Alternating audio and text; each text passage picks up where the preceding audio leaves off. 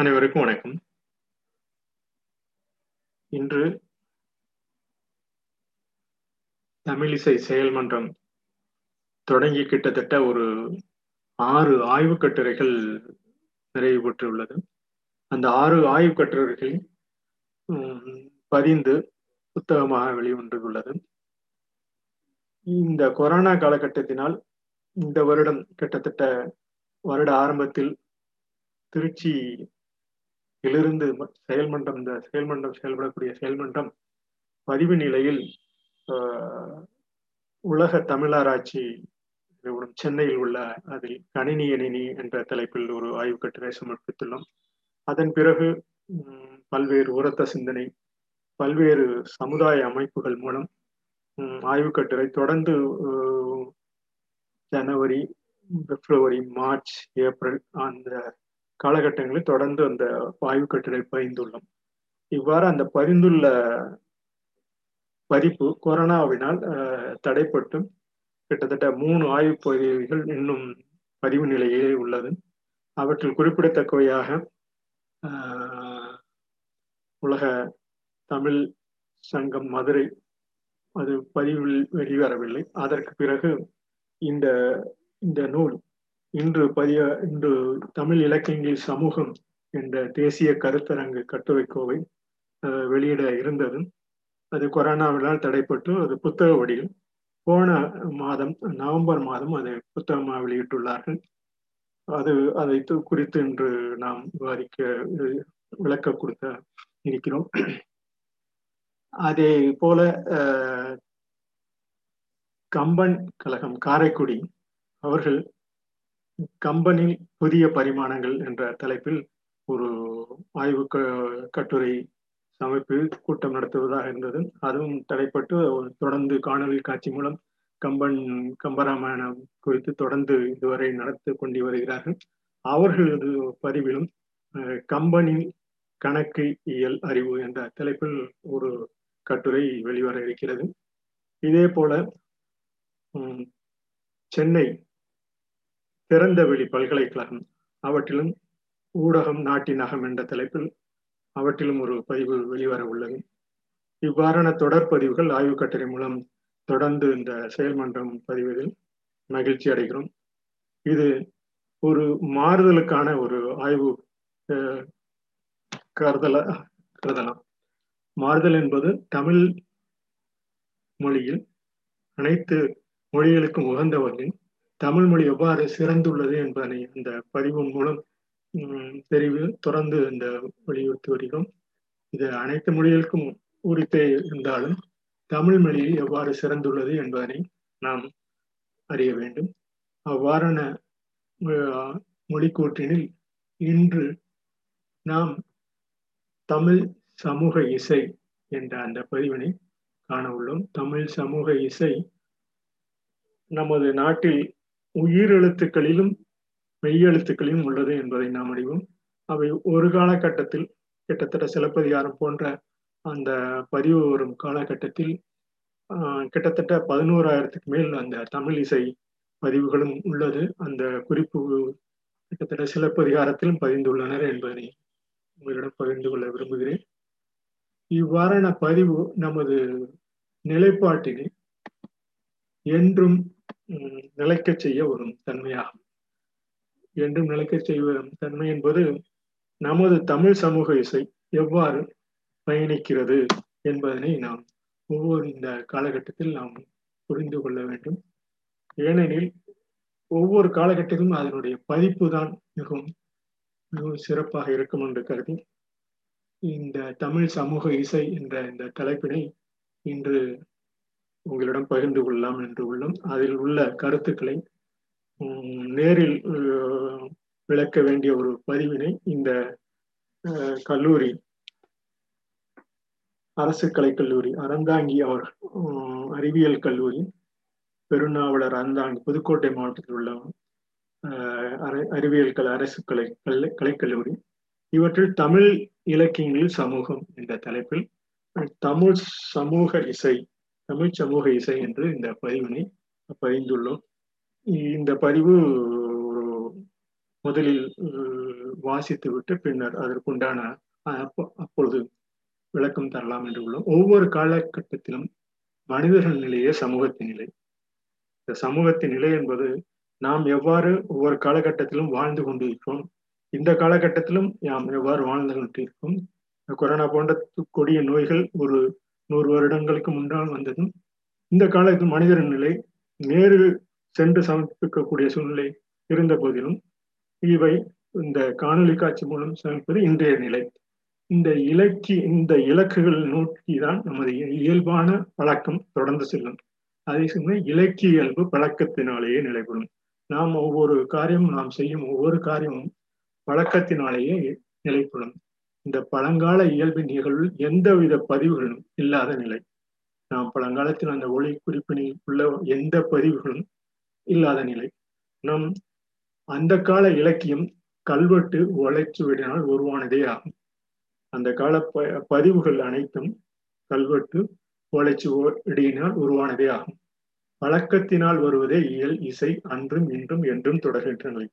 இந்த பழக்கத்தினால் நாம் அன்று ஒரு சில பொருள்கள் கண்டுபிடித்து இயல் இயலாக இசை அதை இசையாக அன்றும் இன்றும் இன்று கூட நமது காணொலியில் திரைப்படத்தில் சின்னத்திரையில் போன்றவற்றில் நமது பழக்கத்தினால் இந்த இயல்பான சூழ்நிலை இசை அன்றும் இன்றும் என்றும் தொடரக்கூடிய ஒரு சூழ்நிலையாக நம்ம தொடர்ந்து அந்த இப்போ இந்த இலக்கை நோக்கி செல்லும் இலக்கியத்தில் பயண பயணித்துக் கொண்டிருக்கிறோம். இந்த இலக்குகளை நோக்கிய பதிவுகள் இயலாக இசையாக நாடகமாக படமாக பாடலாக நடைமுறை பழக்கங்களை ஏட்டிலும் கணினியில் எணினியில் என்ற நாம் இந்த பயன்படுத்த கைபேசி போன்றவற்றிலும் தமிழ் சமூக இலக்கிய பயணம் என்றும் தொடரும் நிலையாகும். இந்த தமிழ் சமூகம் இலக்கிய பயணம் என்றும் தொடரும் நிலையாகும். இந்த ஆய்வில் இசை என்னும் சொல் தமிழ் மொழியில் தமிழ் இசையாக எவ்வாறு உள்ளது என்பதை அறிவோம். இந்த இசை என்பது இயற்கையின் சைகை என்போம். அந்த ஈ சை என்ற வார்த்தையை அமைத்தோம் என்றால் இயற்கையின் சைகை என்போம். தமிழ் எனும் சொல் இசை எனும் சொல் தமிழ் எழு உயிரெழுத்து உருவில் தமிழ் சமூகத்தில் எவ்வாறு அமைந்தது என்று அறிவோம். தமிழ் எழுத்துருவில் உயிரெழுத்துக்கள் அந்த காலத்தில் உருவெடுத்து பழக்கமில்லாத காரணத்தினால் மெய்யெழுத்துக்களில் நமது அந்த சொல்லை கொடுத்து ஒரு சுமூகமாக செல்ல வேண்டும் என்ற அந்த சுமூக நிலை நோக்கி சுமூக என்ற சொல்லை இந்த சமூகம் மூச்சாகவும் கடமையாகவும் செயலாற்றிட சமுதாயம் சிறப்பாக செயல்பட உதவும்.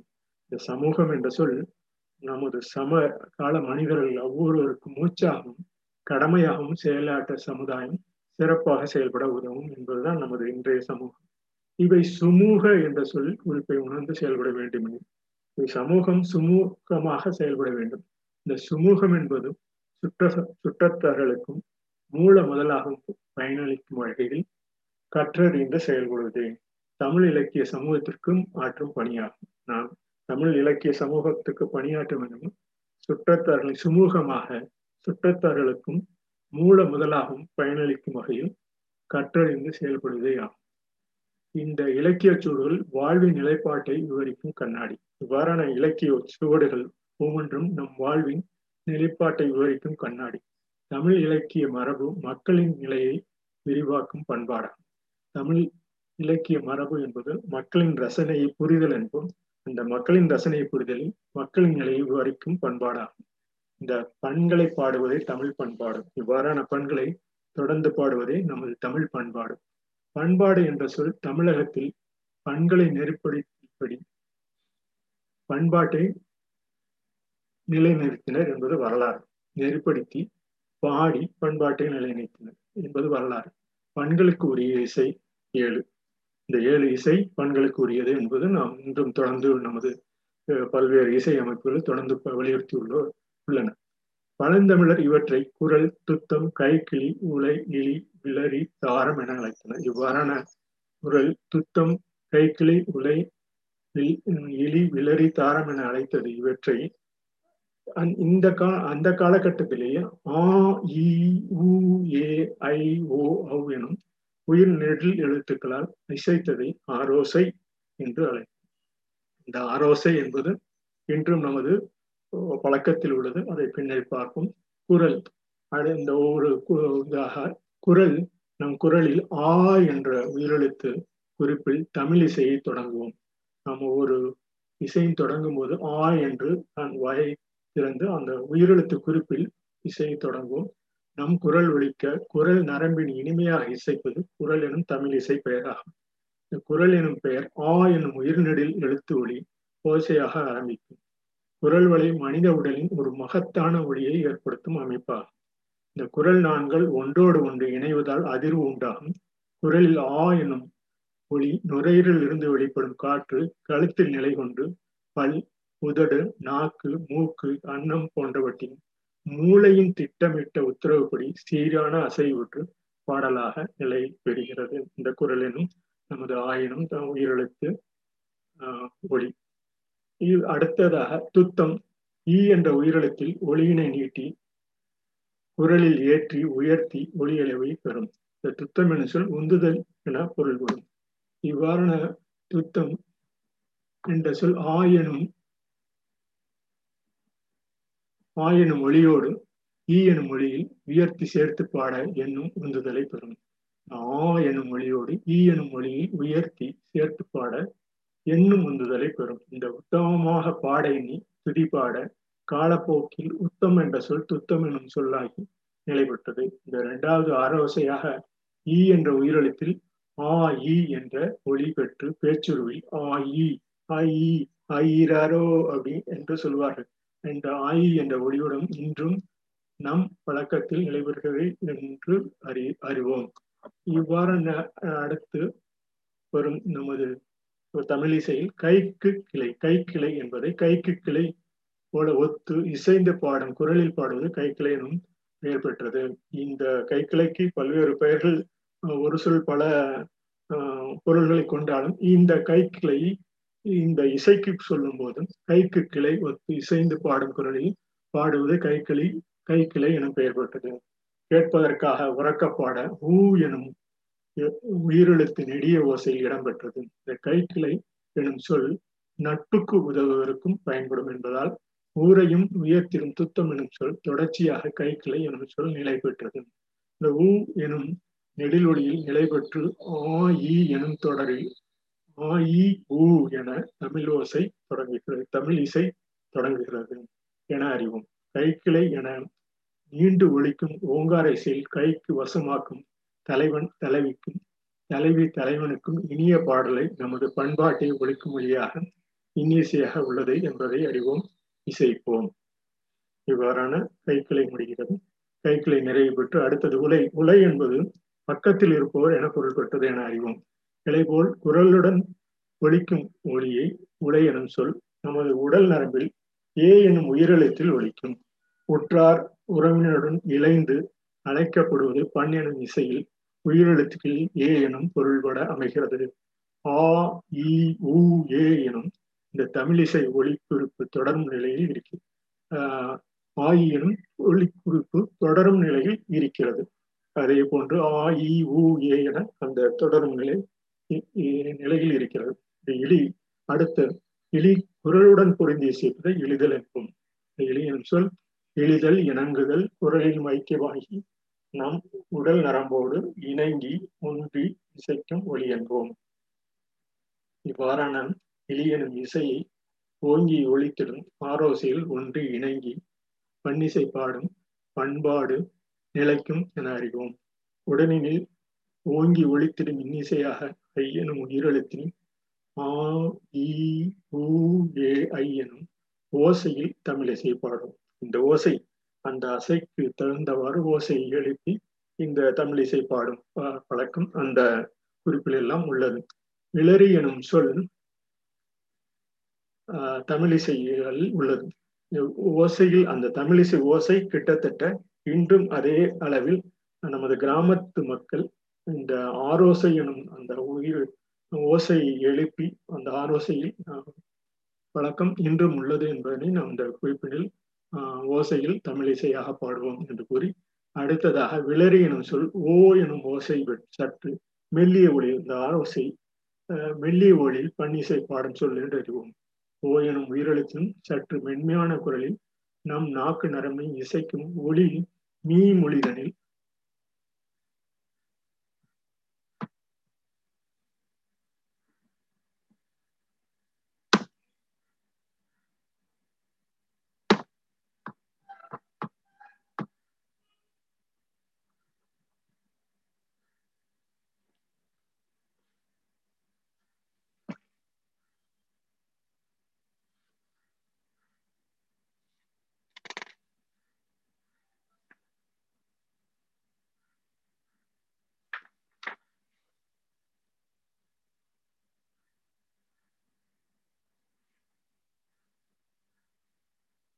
இந்த விளரி என்ற குறிப்போடு இன்று நிறைவு செய்து கொள்வோம். இதற்கு முன்னர் பாடிய பாடலை இந்த இதன் தொகுப்பாக இது இந்த உயிரெழுத்துக்கள் அந்த காலத்தில் உருவெடுத்து பழக்கம் இல்லாத காரணத்தால் மெய்யெழுத்துக்கள் உருவாக்கிறது என இந்த இந்த ஆய்வு பதிவாக இந்த செயல்பாட்டு நிலைக்கு உள்ளதை இந்த இரண்டாவது பகுதியாக அடுத்த ஒரு பகுதியாக தொடரலாம் என்று கூறி இந்த பதிவினை நிறைவு செய்கிறேன். இந்த பாடல் பல்வேறு செயலுனும் பல அந்த பதிவு இல்லாத காரணத்தினால் நம் உள்ளுணர்வின் அறிவு எழுத்தாகிய சொல்லில் நிலைப்பட்டு செய்யும் செயல்கையாகவும் செய்யுள் எனும் செய் உள் எனும் சொல்லில் நிலைப்பட்டது என அறிவோம் என இந்த பகுதியில் நிறைவு நிறைவு பகுதியில் கூறி அகத்தில் தோன்றும் இயல்பான பதிவு அகத்தினை அகத்தினையாகும். அண்டை அகச்சான்றுகளாக உருவ வடிவில் பெரும்பாலும் கல்வெட்டில் ஓலைச்சுவடு வடிவில் ஆரம்பித்து இன்று நூல் இதழ்களில் கணினி இணையும் வடிவத்தில் உள்ளது என்பதனை சிறப்பு பகுதியாக இன்று கூறி இந்த இதனை நிறைவு செய்கிறோம். இதன் தொடர்ச்சியாக மீண்டும் இந்த விளரி என்ற சொல்லிலிருந்து நாளை காண்போம். நன்றி வணக்கம் அனைவரும்